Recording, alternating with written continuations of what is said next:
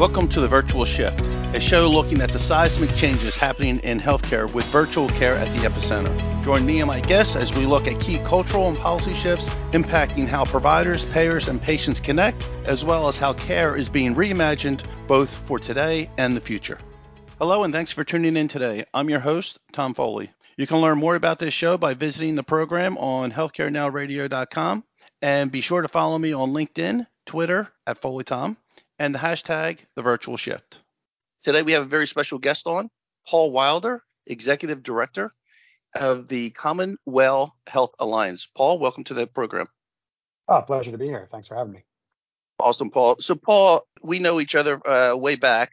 Uh, I reached out to you to participate in this program uh, because of the recent announcement by the uh, Department of Health and Human Services ultimately identifying Commonwell as the, one of the initial six to participate in the ONC's uh, Trusted Exchange Framework and Common Agreements to be a QHIN. So uh, congratulations on uh, that effort. Well, let's start first talking about Commonwell. It was interesting to read. Commonwell Health Alliance exchanges some 30 million documents weekly and serves more than 34,000 healthcare organizations carrying, caring for 200 million people. That is a hell of a reach. Uh, when, when, we talk when we talk about not having interoperability in the United States, that's uh, quite a common uh, feat for what Commonwell is doing. Thoughts? Yeah, yeah, we are not small. Uh, so Commonwell was founded March 2013, so just approaching our 10 year anniversary in a couple weeks, which is pretty amazing and uh, it really it's it's like a, almost an offense defense right? So if you go back then there was meaningful use going on. There was a regulatory push towards uh, ehr adoption and defining what an ehr is. And around the edge there was an interop discussion happening. And and the defense part it's not to to hide what industry does. It was hey we think we can solve this problem ahead of regulation potentially not solving it the right way. And our customers are demanding it. That's the kind of the offense thing. So let's let's get together. And interestingly enough it was a bunch of vendors kind of came to that conclusion all having conversations together that said you know our customers do want this. Uh, we are we do have a gap and we can build this right. And we do think it's not a single vendor solution right? There is an idea amongst competitors that of course you want to sell your product to every potential customer but interop is a sport where you have to recognize you're not going to win every customer that you still need to connect to other stuff for the good of the entire industry, not just the HIT, the health information technology industry, but the healthcare industry, the providers, the payers, the the people, the humans, the public health, uh, patients, whatever you, you know, it all has to come together. It really shouldn't be a single vendor solution. So they came together and said, let's build interop in our products and have an edge that we can connect to that allows us to interoperate. And, and the, the, the closest equivalent I'll give, and I'll try and cut the story from getting too long, is Bluetooth, right? So you have these alliance members of the Bluetooth alliance that establish a specification for how all these devices should connect to each other while they directly compete, right? So Samsung's got earbuds and earphones, and so does Apple, and so does Microsoft, and they're all members of this trade alliance to solve an edge problem of how do we make the specification that allows these devices to connect while we compete form, function, and features of the devices themselves. And that's what we have here. We have a bunch of you know, aggressive competitors in the room together agreeing that the edge of this needs to be common. That's Commonwell.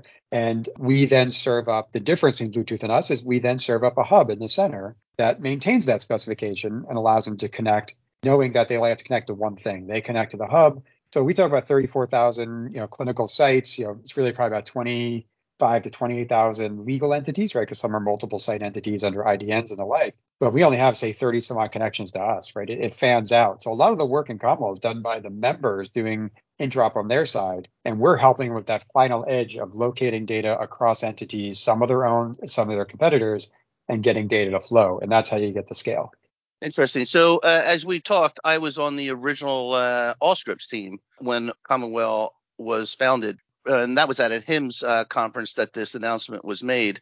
And the founding members uh, stated three primary points of beliefs. One, the, the patient's data should be available to patients and providers regardless of where or when care occurs. Two, provider should be able to access their data via a native health information technology product. And three, this ability should be embedded within the system at a reasonable cost to the provider, leveraging existing standards to the greatest extent possible. Where do you think yep. we are relative to those beliefs? Yeah, I mean, the good news is that the forward thinking from 2013 applies today. Those general principles, if you go back to what I, I, I answered about kind of where we are and, and what Commonwell is, it still sticks, right? The general idea is most of interop is in front of your screen, right? Is is what you see in front of you, and that's going to be your primary productivity tools for clinical and administrative stuff in healthcare, which is your electronic health record. So a lot of the interop is really there. What we are providing is the edge, right? So you take all these Cerner sites and Meditech and ClinicalWorks, Athena, you know, go down the list of, of the large scale and smaller EHRs we have here. They can't connect to each other without some sort of mutual understanding of how that's going to work, both technically and from a policy perspective. So not only is there a technical specification, but there's a trust framework embedded in that, that I will connect my providers and you will help your providers get connected. And we agree to the principles of how that policy set works. I shall respond to data as long as you respond to data. The reciprocity is there. And so it's really been the same. The only thing that that we didn't do out of the gate, you, the first principle was for providers and patients. And the patients parts came in in 2016, where we opened up our specification for consumer applications to plug into the network to collect data on behalf of an individual patient. So that's a that's a bit lagging compared to where we are on the provider side. Most of that 30 million documents a week, and I say most is probably 99 point something, is provider to provider exchange. Uh, other versions and use cases of patient access, payment operations are small in comparison, you know, a, fraction of a percent, uh, but they're happening. We've, we've had it up for a while, both of those, and things are moving along. So I don't think our principles have changed. I think the only difference that you're seeing is in the first one, it's providers and patients, and now you can add payers and soon you'll add public health as well. Keep adding more P's until we get them all done uh, you know as well as I do, the interoperability challenge in the U.S. has been a topic of conversation for a long time, and because there doesn't seem to be that end game in, in place, right?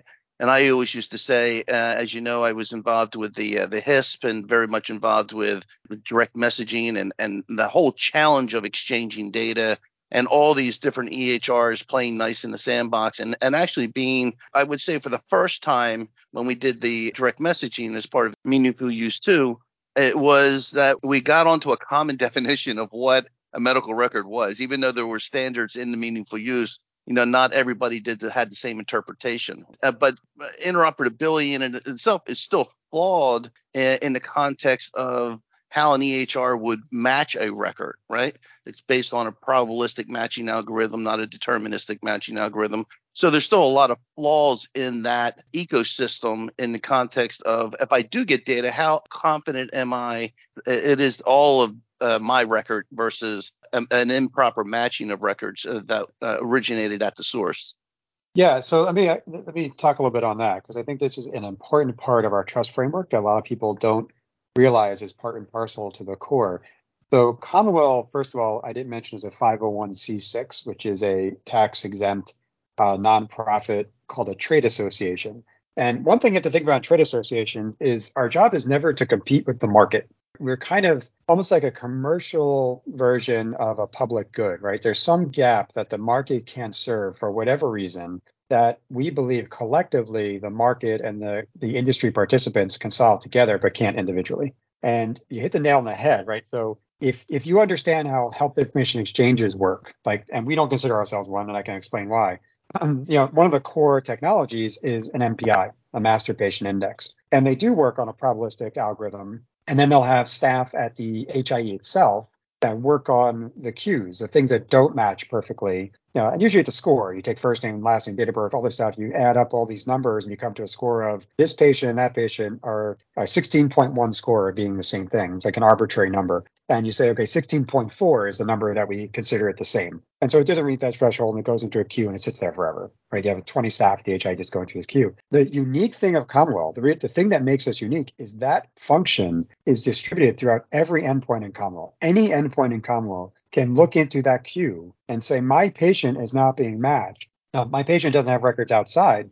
That doesn't make sense because I know there there's a lot of records available in Commonwell and I know my patient has been to other locations, let me look at the near matches and let me adjudicate it, right? So I can talk to the patient who's in front of me and say, can you give me uh, some of the cities you used to live in? And they say, I used to live in Evanston. Ah, was it, what was the number of the street address uh, on Main Street that you lived? 123 apartment C. This is you, right? So now on the screen in real time, every Alliance end user underneath one of our members, so uh, you take an EHR, you know, EHR vendor, which is a member. The members are generally industry participants, and then below them are providers, hospitals, and clinics. Any clinic can call up an API within their EHR and do that linking on their own. And so it makes it easier if you're really interested in data to go find it versus relying on a technology in a Borg that you have no access to and have to hope it's doing its job well. That is the alliance's difference and why it's not a common off the shelf MPI. Right? We could take a common off the shelf MPI at the core, but the APIs around it that allow the trust framework not just to exchange data, but to exchange patient matching criteria and patient matching adjudication is a big, big leap. Is it done? No. I think the main thing that that I say is that we have work to do on 35,000 sites here, 50,000, yeah, add 15,000 more when you go over to Carequality. Sounds like a lot, but the reality is we're pretty top heavy. And we admit this. We admit this. We, we have, you know, eight of the seven of the top 10 EHR companies in the country are on Commonwell. Three of the others are in Carequality. Like we have, and when you do 80 20 rules, those top 10 account for probably 90% of the EHR installs in the country. Not actually, let's take that back. Not the EHR installs, but the EHR data. They tend to be larger practices, but there are a lot of smaller systems that are on homegrown EHRs or EHRs that aren't part of Commonwell right now that are still left out there. If you look up ambulatory data, if you did a Google, Bing, whatever your favorite search engine is, and looked up the number of ambulatory sites in the country, you probably find a number between 205 and 225,000 sites. So if we have 50,000 represented, and there's probably 6,000 hospitals, and there's a bunch of SNFs and other, you know, uh, skilled nursing and other facilities, we're still missing a lot of endpoints. And so the problem with interop, one of the key problems, is it's hard to rely on data if you don't know how many holes there are in it. So we need to finish the job. Right now, it's almost like it's secondary advisory data. It's not to be relied upon because we're missing 75% of the endpoints. And the most critical piece of information could be hiding in one of those. So you yeah. still have to go through your H&P. You still have to go through all your administrative flows to you know, get as much data you can out of the person because you're not sure if the if the Borg is really giving you all that. We need to finish the job. That's kind of where we move to TEFCA, saying how do we finish this job and how do we move this forward. Yeah, and that's a great transition, and I didn't pay anything to do it either. So, uh, uh, so I wanted to uh, kind of move o- over to the um, HHS's uh, recognition of you being a uh, participant as a QHIN. So, tell us a little bit more about uh, what this effort is in the context of what you're already doing, and what is a QHIN in context of TEFCA. Yeah, so uh, first of all, just to get rid of some acronym soup, you know, QHIN is Qualified Health Information Network, and TEFCA, you already said, was a Trusted Exchange Framework and Common Agreement. So TEFCA, first you break that apart, is TEF is the Trusted Exchange Framework, and then there's an agreement that goes along. So the QHINs are advanced networks, you know, something like a Commonwell or and our peers, that would be, for lack of a better term, a super node on a framework of connected supernodes right? So you imagine you know telecom, you know, so you have an AT&T supernode, you have a Verizon supernode, and they're all allowed to register phone numbers and connect. You don't you don't get a T-Mobile phone and only you can only call T-Mobile people, right? You can call anybody because right. they're all part of a, a, framework that connects to stuff. There's more centralization, there's more government intervention and and registrations, all that stuff. So it's a little bit a little bit different. That really industry is doing this with government as opposed to government with industry. It's just a little bit, a little bit different. But the general idea is the same: is that you have these supernode networks that would be able to flow down terms of that common agreement. So the QHIN signs an agreement that every other QHIN, the same exact contract, which establishes a trust framework. And then that trust framework also links over to a technical specification of how we'll connect to each other. So we don't have to fight on the how the how is defined. The how we do on the inside could be completely different, right? We could be, you know, the outside has a specification. The inside we can be, we, we have to translate to the common spec, but it allows us to make this Commonwell concept and other frameworks that exist at a higher level, right? We're taking Commonwell from 35,000 sites and saying, pick a QHIN, right? Do not to pick Commonwell. We, we would love you to. We think that we have our trust framework of the shared MPI, we think is a unique thing that makes TEFCA work even better, and we will be the biggest supernode on that network to start. and we'll probably maintain that for an extended period of time. But we welcome everybody to pick the QHIN that fits you the best so that you're on the national framework so that every piece of data is discoverable to you. And every piece of data and, and vice versa is also discoverable to everybody else. So, you know, while, while the Commonwell mission of 2013 uh, still applies, and you know, we could have done this without TEFCA, just as we recognize a single vendor can't be the dominant EHR for everybody, we also understand that one network and one solution to convene them all is probably not going to work either. And so we're excited to have other QHINs that are going to do the same work we're doing with their kinds of constituents, which could be different. They may not be EHRs, they could be consumer applications, it could be payers, it could be a single vendor for all their customers. And we all could come together at the center to make true nationwide, no stone unturned interop work. And then we could work on the rest of the challenges of interop, right? You have to you have to lay the pipes to be able to talk about data quality and normalization, all the stuff we want to do next. Well, one of the things that comes out in TEFCA, and it's only because of my own background, as you know, I've been on stage talking about patient identity, which is the reason why I brought up that probabilistic matching uh, algorithm earlier. Uh, you know, TEFCA requires that all patients be identified and authenticated. And to me, this is kind of the the tipping point or the the transition point of moving from that uh, probabilistic matching to uh, deterministic matching because once I've identified and authenticated that patient, I can now create a unique identifier for that patient. It is this person as opposed to another Tom Foley. But but the point is is that to me it starts to change the dynamics in the confidence of the data uh, and ultimately becomes a more a, a common necessity to yeah. ultimately achieve wellness. Your thoughts on that? Well, um, first of all, Comwell not only doesn't have an issue with a national identifier, and strongly encourage a national identifier. Right, the, the, the uniqueness of our MPI management of distributing it throughout our trust framework is great, but we have no issue with there being you know a thing that makes that easier. Right, we are spending fair amount of time, effort, and you know convening time on how to operate that thing in a trust framework. Right, it, it would be easier if there was a national identifier what would then happen is we'd look down to what's called record location. Even having a national identifier doesn't help with the next part of the trust framework and uniqueness, which is where is the data? Because I can have a national identifier. Let's say I use my, driver's license everywhere as an identifier, which is a pretty strong ID, right? My New Jersey number is unique. And so secure number we know is not completely unique, but close. But let's say we every provider I went to, they actually typed in my 15 digit New Jersey driver's license number that would be a pretty strong identifier that wouldn't even need a national ID. Now, when I move, there'd be a problem, right? When I go to Illinois and I get an Illinois license, I'd have to somehow link my New Jersey ID and my Illinois ID um, and kind of keep perpetuating that until all my stuff's linked again. And that, that could take some time. But even if I did that, and then let's say I went to every provider I saw was in New Jersey, I still don't know which New Jersey providers I went to unless I asked them all. So what record location does is allows them to broadcast, or I guess really unicast directly to Commonwell. I have this Paul Wilder, so that when I show up at another practice and they say find me data for Paul Wilder, we don't have to make a phone call to every provider in New Jersey or a digital phone call. We just make it to Commonwell. Commonwell says here are the five sites I already know Paul Wilder exists at. So there's this perception that a national identifier is a nirvana. It is on the patient security and ability to say this person is really who they say they are across entities. It doesn't necessarily help us find the entities unless we're going to stand up a centralized record location system at a national level. And I think TEFCA has a record location concept in it where every QHIN is responsible for record location within their world.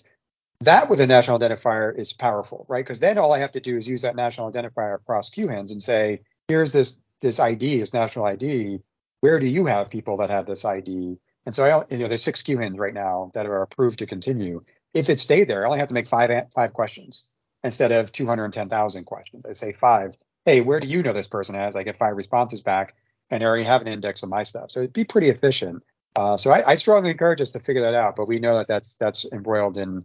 I'll move off this point because there's other things we want to talk about. But I will say that you know, as part of Meaningful Use Stage Two, uh, direct messaging had to be incorporated, and as part of uh, exchanging patient data, uh, there was a uh, patient identification and authentication requirement in that specification. The point there being is this is where the EHRs, in my view, dropped the ball in creating that unique identifier, but they stuck with the um, probabilistic matching algorithm and and perpetuated a problem. That's just my own.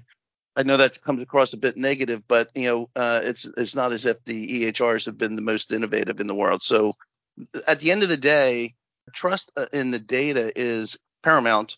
And I do agree with you that it needs to be this data needs to start to flow as a ubiquitous tool. So at CVS, if I go to CVS Minute Clinic or if I go to an urgent care telehealth uh, appointment, right? I should be able to ping that national database as opposed to not knowing anything about this patient, but he's telling me he or she's got a sore throat. I'm just going to prescribe antibiotics, right? But if. I knew that they were at the other at Walgreens or at uh, Walmart, I could better understand who this patient is and what their what their health conditions are. So wellness is part of the solution, and not uh, a continued challenge, right? That's uh, absolutely correct.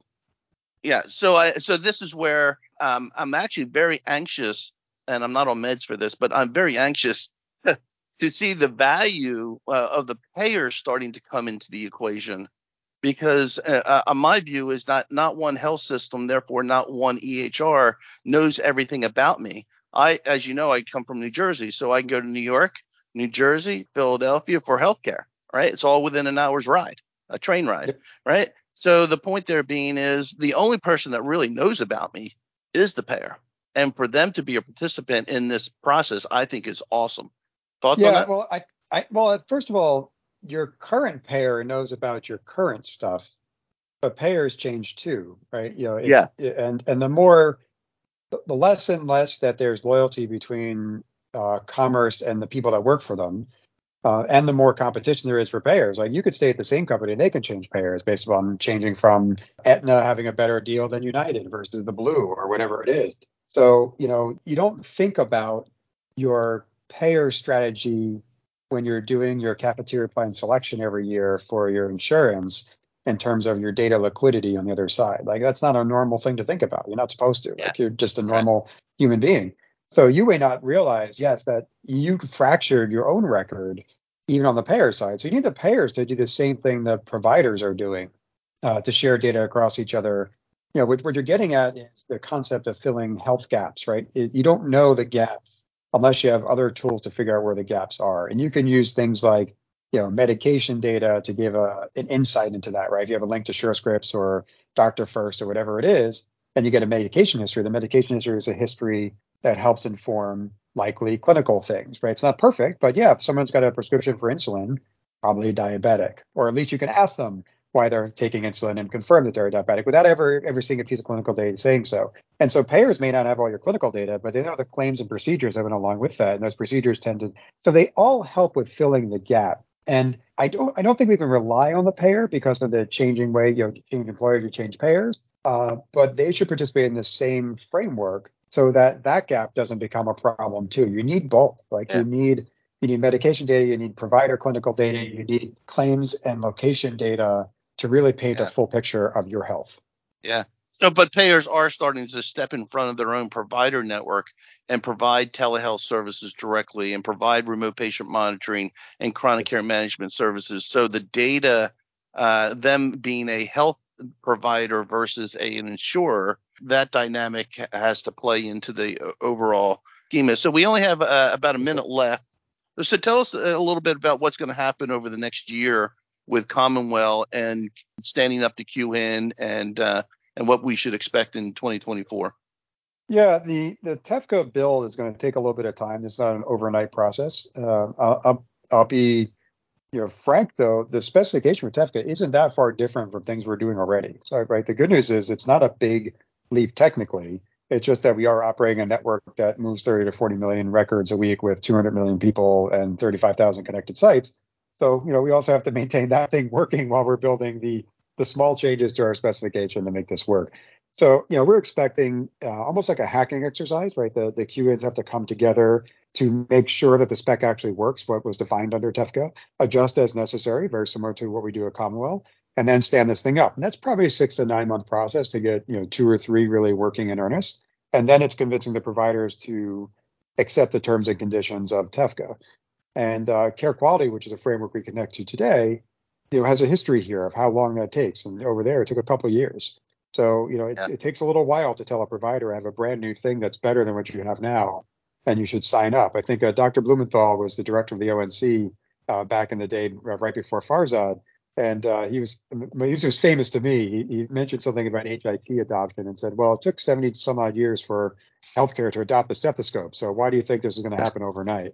So uh, you know, it's going to take a little bit of time, but I, I think this is like a three-year turn where we go from what we're doing today to moving all the stuff over.